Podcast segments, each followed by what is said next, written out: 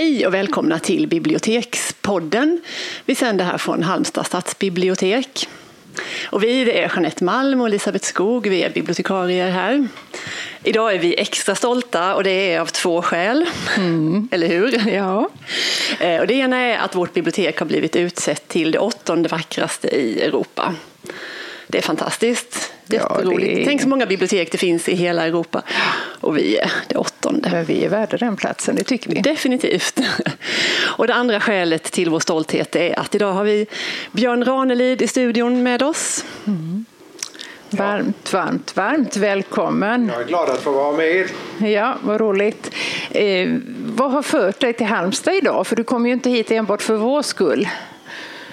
Nej, eh, för 13 eh, månader sedan fick jag ett telefonsamtal från en man som jag inte kände till alls. Som heter Mikael Bonnelid. Mm. Och han ringer mig med anledning av att han eh, har läst min roman Mitt namn ska Stig Dagerman flera gånger. Varför han säger också att jag är starkt övertygad om att jag kan göra en bra och vacker monolog utifrån romanen. Och då tänkte jag det var ju djärvt och dristigt. Mm. Mycket har jag varit med om men eh, inte att man eh, tror sig man kunde göra en monolog av en, eh, en diger roman som är rätt omfångsrik. Och det är mm. svårt också att göra för man måste slipa fram en kristall. Men dock, eh, han eh, säger till mig att han har gjort det och han, han vill gärna att jag ska få lyssna. Så jag bjuder hem honom. Han kommer hem till mig och Margareta. Han står på golvet i en kvart och deklamerar eh, utan uppehåll eh, söker inte ord, eh, fullkomligt lysande. Och efter det så tänkte jag det var spännande där. Sen har han sökt olika kontakter och jag har hjälpt till lite men det är han som har gjort mer, merparten av arbetet för han har distribuerat eh, till eh, teatrar i hela Sverige och olika organisationer. Och sen eh, är det så att idag har vi nog tio platser vi ska besöka som vi redan vet om och så ligger han nog i förhandling med Dramaten också. Så vi har Uppsala nästa gång. Så detta är fjärde tillfället vi det sedan vi började. Så debuten har redan skett. Men det är en uh, lysande monolog han har skrivit och han gör det fullkomligt. Det är så bra så att jag skulle inte kunna göra det. Spännande.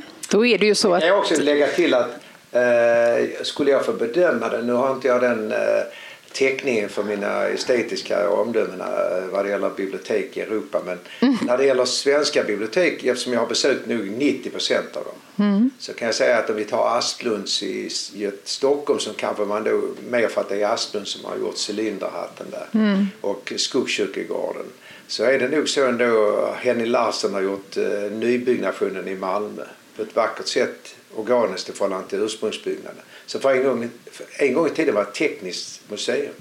Inte många som vet om det.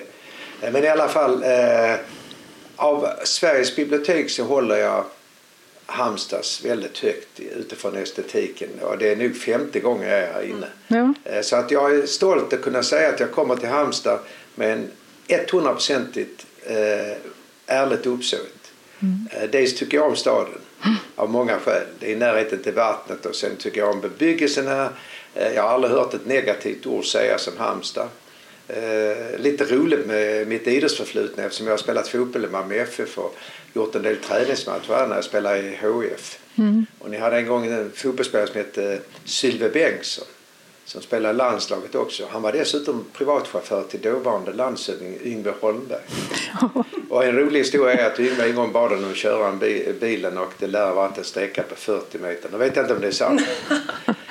Men så är det. Så jag har många skäl att komma hit och jag har bara gott att säga om Halmstad. Och jag säger inte det för att vara snäll eller vänlig eller inställsam utan min fru var med vid ett tillfälle och då satt vi nere vid vattnet och åt och hon sa också vad vackert Halmstad mm. Och det är underbart kan jag säga.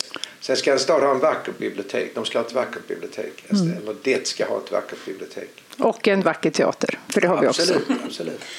Eh, vi, vi, så här då, våra gäster som vi har i studion, vi brukar prata om, om böcker och läsning och det känns ju inte så avlägset nu när du är här. Så jag skulle vilja veta, och det hänger ju ihop det här med att läsa och att skriva, tänker jag. Kan du berätta någonting om hur började det för dig det här med litteraturen? Hade du någon läsupp, stark läsupplevelse eller var det någon som ledde in dig på det här med litteratur eller hur gick det till? Mm.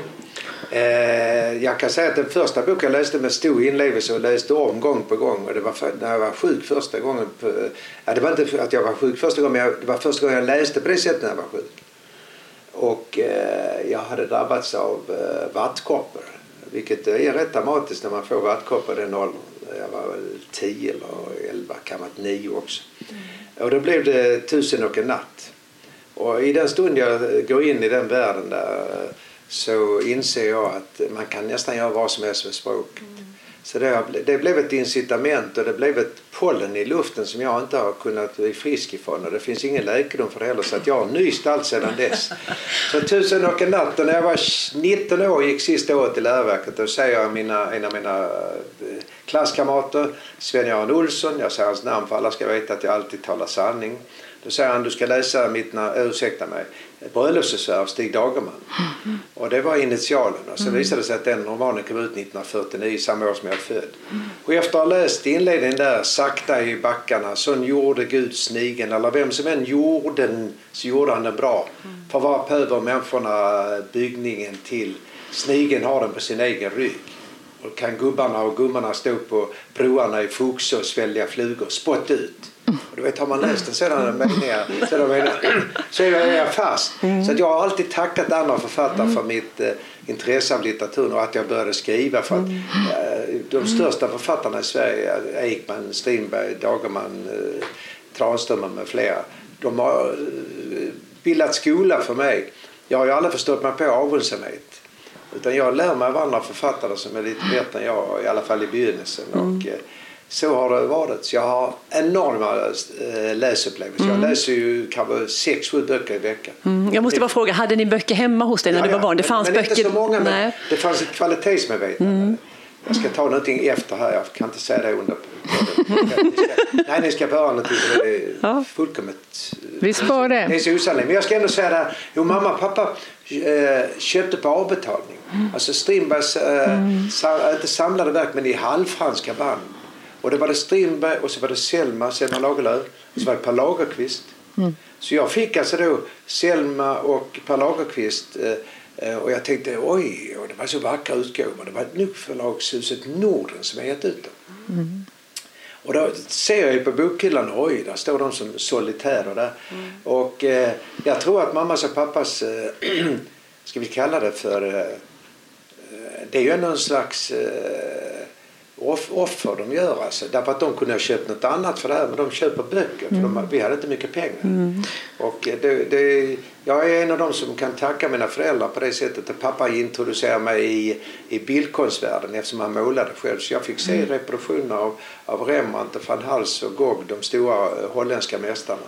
Så att eh, jag är ett av otaliga exempel på föräldrarnas betydelse med successionen. Mm. Men du måste nästan med detsamma haft någon känsla för det här. För jag tänkte när du sa det här om tusen och en natt att det var någonting med språket och, och språkets möjligheter. Det liksom klickade till ganska omedelbart för dig där, för du var ju inte så gammal då när du låg där med vattkopporna. Alltså, det är ingen diskussion om sånt.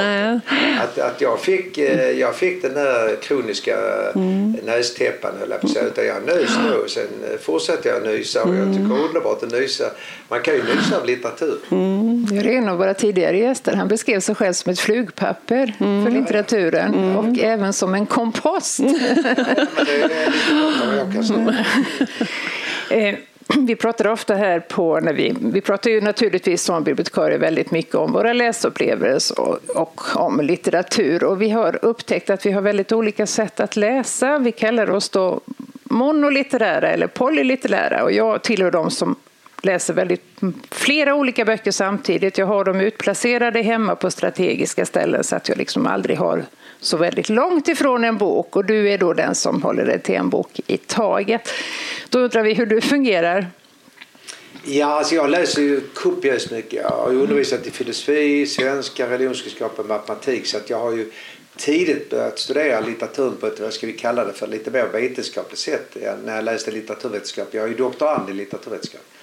Men i den stund jag började upptäcka filosofins värld så har de eh, legat om lott. Så de är i symbios med varandra. Mm. Eh, jag torde nog ha 35 000 böcker i mina bibliotek. Jag har ju tre olika bibliotek så att jag är en sann bibliofil. Mm. Och jag samlar ju på böcker. Så jag har ju alla svenska klassiker. Jag har Strindbergs eh, komplett, komplett Strindberg, nationalutgåvan i gröna utgåvan. Jag har Ekelöf, jag har Harry Marx, jag har Selma naturligtvis. Mm. Så att jag har ju samlat på mig av alla Nobelpristagarna till exempel. Mm. Jag, nej, jag, jag, nu ska vi se så jag inte säger, jag får inte säga något som inte jag har helt täckning för.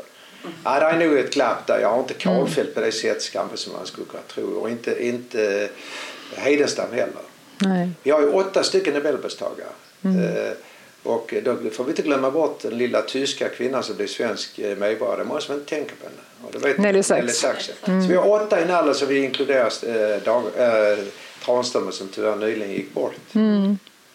Läser du flera böcker parallellt också? Att du har, absolut. Ja, absolut. absolut. Mm. Jag kan ha fyra, fem. Men det roliga är att Marita, vi läser alltså alltid på kvällarna. Så vi har, aldrig, vi har egentligen aldrig somnat utan att ha läst. Och Marita är nästan en, inte större bokläsare, men jag- eller, ja, alltså rent kvantitativt. Men jag tror hon var tidigare än jag. Alltså Marita har nog ett större läsintresse från början än vad jag hade. Marita läser ju kopiöst mycket. Hur får du läsinspiration? Vad liksom får, snappar du upp att nu det här verkar intressant? Är det dagspressen? Jag Är följer med i det... dagsdebatter, Ja. jag läser eh, kultursidor. Jag, jag eh, har ju själv ett känselspröt. Så att jag mm. sonderar terrängen och jag låter mig inte duperas av en massa skräp heller. Jag tillhör en av dem som har haft väldigt svårt att läsa Da Vinci-koden just för att det är så dålig roman. Jag skulle aldrig kunna tänka mig att läsa 50 nyanser. Är det grått eller brunt? Jag vet inte ens vad den heter. Det, det räcker att jag läser recensionen så bestämmer jag att jag vill inte läsa den. Men du, om du får tag i en bok sådär och så, som du tänker att det här kanske kan vara någonting. Hur långt läser du då innan du upptäcker att det här var inget att ha? Eller hur, en god chans. hur, hur, lång, det det tycker, inte tid imorgon hela mitt liv. nej, hur långt in i boken är en god chans Ja, då? det kan jag. Jag, jag ger goda chanser. Jag kan gå ända in till 80-100 sidor. Och det, det är så att vissa, böcker eh, ska man vila i. Och eh, det kan vara lite eh, trögt initialt i eh, startsträckan. Nej, men det handlar om respekt för för författaren i fråga också. Så att jag ger mm, många och långa chanser. Min fru, jag ska inte nämna med namn vilka romaner är, men hon har ju ett par stycken som hon har haft som sömnmedel. Det har varit två Augustprisvinnare så att de borde ju ta patent så de eh, kunde sluta alla läkemedelsföretag istället för att hon brukar säga fyra sidor så somnar hon och det är för att de just är så oerhört tråkigt skrivna och har ingen, ingen skönhet i språket. Milt rogivande. Ja, Göran Hägg han menade ju just apropå da Vinci-koden att den bör man läsa för att veta hur dålig en dålig bok är, hur en dålig Jag har bok är läst- Jag har skriven. läst det men jag har väldigt svårt att förstå varför man får lockas av något sådant. det kan vara någon slags epidemi också men det är många epidemier på jorden. Sen har vi en, en omöjlig fråga som vi också envisas med att ställa. Om, om vi skulle, nu ställer jag den till dig då. Vilken är den bästa boken du har läst? Ja det vet jag ju. Du vet det? Absolut. Ja, Oj. Det är Bibeln. Ja. Ja. Ja. Så det vet jag. Det. Det var- mm. Den, den innehåller allt. Det finns ingenting som inte har. Den har allt ifrån konungaböckerna över till Nya Testamentet med eh, evangelierna och du har eh, spännande psaltaren och du har uppenbarelserna uppenbarelserna, du har Pauli brev. Det finns allt. Och sen börjar du Genesis och så kan man till exempel tillrättavisa de 97 procent av svenskarna som hävdar att Eva frestade Adam med ett äpple. För hon frestade inte alls honom med ett äpple, det var en frukt. Det står inte någonstans att det är ett äpple. Och den återkommer du till, Bibeln? Absolut, ja, absolut. Jag har ju undervisat i religionskunskap. Jag har dessutom läst religionsvetenskap på universitetet i Lund. Och jag hämtar ju ständig inspiration också med det sättet som Alltså den, de texterna är ju skrivna på ett sådant sätt att de är fullkomligt tidlösa på något sätt. Det kan man ju tänka att, att, det vore, att det vore paradoxalt med tanke på att de är tidsspecifika. Men jag hävdar med bestämdhet eftersom de innehåller allting om ondska, godhet, altruism, hämnd, hat, eh, broders eh, avund, eh, mord, eh, ond, bråd död. Den har allting. Och där finns ju skönhet också om man går in på Höga visan till exempel som är underbart skriven och, och formulerad. Så att jag påstår med bestämdhet att jag kan inte tänka mig att någonting kan överträffa detta. Jag har faktiskt också läst hela Koranen. Oj. Jag tror, annars har jag inte kunnat våga uttala mig om, om ett och annat. Så jag har läst hela Koranen. Diskuterar du med din fru eller med, en läsecirkel? Pratar du om det lästa? Oh ja. Oh ja, hela tiden. skäller på mig ibland för att jag citerar när det är något vackert. Jag läser ju aldrig mig själv till exempel. Att Jag läser, inte? nej, Nej, aldrig. nej. Jag, läser aldrig. jag tittar inte på mig själv på tv. Jag har ändå gjort alla Sveriges största tv-program men jag Mm. tittar aldrig på mig själv. Nej, men jag citerar ibland när det är något vackert och då, mm. ibland skäller hon lite på mig för att jag, klockan är rätt mycket. uh, men jag, det är för ren glädje, jag kan inte hålla mig så hon blir inte arg på mig. Så fungerar vi också. Ja. Vi, vi springer in till varandras arbetsrum. Har du sett det här? Lyssna här, har du sett det här? Det här är fantastiskt, hör du här? Första gången jag läste detta en sådan dag då ett kilo vägde, vägde 700 gram mm. med, med tranströmmar mm. Eh, under de mörka kalla månaderna så krympte min eh, själ men kroppen gick raka vägen till kvinnan som jag älskar. Vi mm. tjuvmjölkade kosmos och överlevde. Har man läst en sådan så mm. tänker man oj. Eh, så tidningars telegrambyrå har inte monopol på initialerna TT. Det har Thomas Carlsson. ja. Jo, det är vi väl överens om. Ja. Om du då vill skicka med ett boktips till våra lyssnare. Nu har du pratat om den bästa boken och mm, Bibeln kanske inte är något som alla läser från perm till perm utan någonting kanske lite mer lättillgängligt? Eller? Absolut, jag ger direkt rådet att läsa Berättelse om natten av Peter Hög som är världens främsta novellsamling. Mm. Den är oslagbar. Den heter Förtälling om natten och det är mm. hans minst kända och hans bästa bok. Hans sämsta bok är, är eh, Smillas känsla för snö. Mm. Det... är den där paradoxen att det som blir mest känd är också det mm. sämsta han har gjort. Det sämsta mm. betyder att den hänger inte ihop. Jag kan också tycka Kvinnan och apan och kvinnan är inte riktigt bra heller. Du har Den tyste pigen. Mm. Jag har läst allt. Föreställningen om 20 århundradet tycker jag är för krånglig och för märklig på något eh, konstigt sätt. Men eh, Förtälling om natten, Berättelse om natten som inleds med fantastisk novell, en parafras på Joseph Conrads eh, Mörkrets hjärta. Mm. Och sen går den över Barnen i Vadens stad och eh, eh Äktenskap alla barnen vill. Det är ju fantastiska texter. Alltså där finns en språklig eh, eh, rikedom och en språklig uppfinningsrikedom som är fullkomligt sanslöst bra. Det är bland ja, absolut bästa novellsamling jag någonsin läst. Mm. Det är synd att så få har läst den. Ja. Ja, det hör väl inte till hans mest nej, kända. Jag nej, tänker nej, ju på... Min kända, mm. Fröken Smillas känsla. Ja, och sen den här som handlade om en rektor som var tidsfascist. Ja, ja, Vad heter den? De, de måste lämpade. Ja, de kanske den tyckte jag var fantastiskt ja, bra. Ja, jag skulle egentligen nämna det. Mm. Jag har läst allt. Mm. Det är Rektor Bil. Ja. I-E-H-L. Där kommer H. Ja, de, där finns dessutom en felskrivning på första sidan hur man kan släppa in en monoman. Där står en bokstav som inte ska stå där och det kan man fatta inte vad är mm. rad 9 eller 10. Titta ska du se. ja det måste vi göra. Ja det får vi kolla upp. Ja. Ja, den finns i våra hyllor. Två felskrivningar på, på två sidor. Mm. Jag tänkte så tidigt borde inte felskrivningar komma.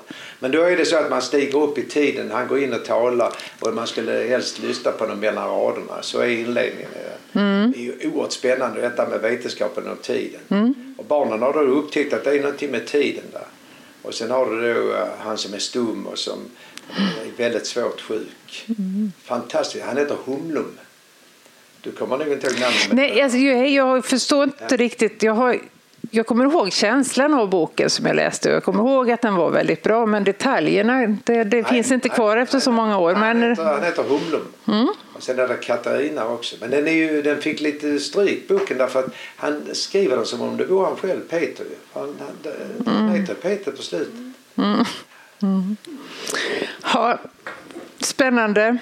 Vi skulle kunna prata länge med dig, men du har ju ett framträdande att tänka på ikväll. Ja, ja. men då tackar vi dig Björn Ranelid för att du tog dig tid att komma hit till oss idag och prata om böcker och läsning. Eh, nästa vecka har vi en annan gäst i studion. Då kommer förläggaren Jonas Ellerström hit och då har vi ett lyrikspecial med honom. Tack ja, för idag. Missa det inte. Nej. Tack och hej. Hej.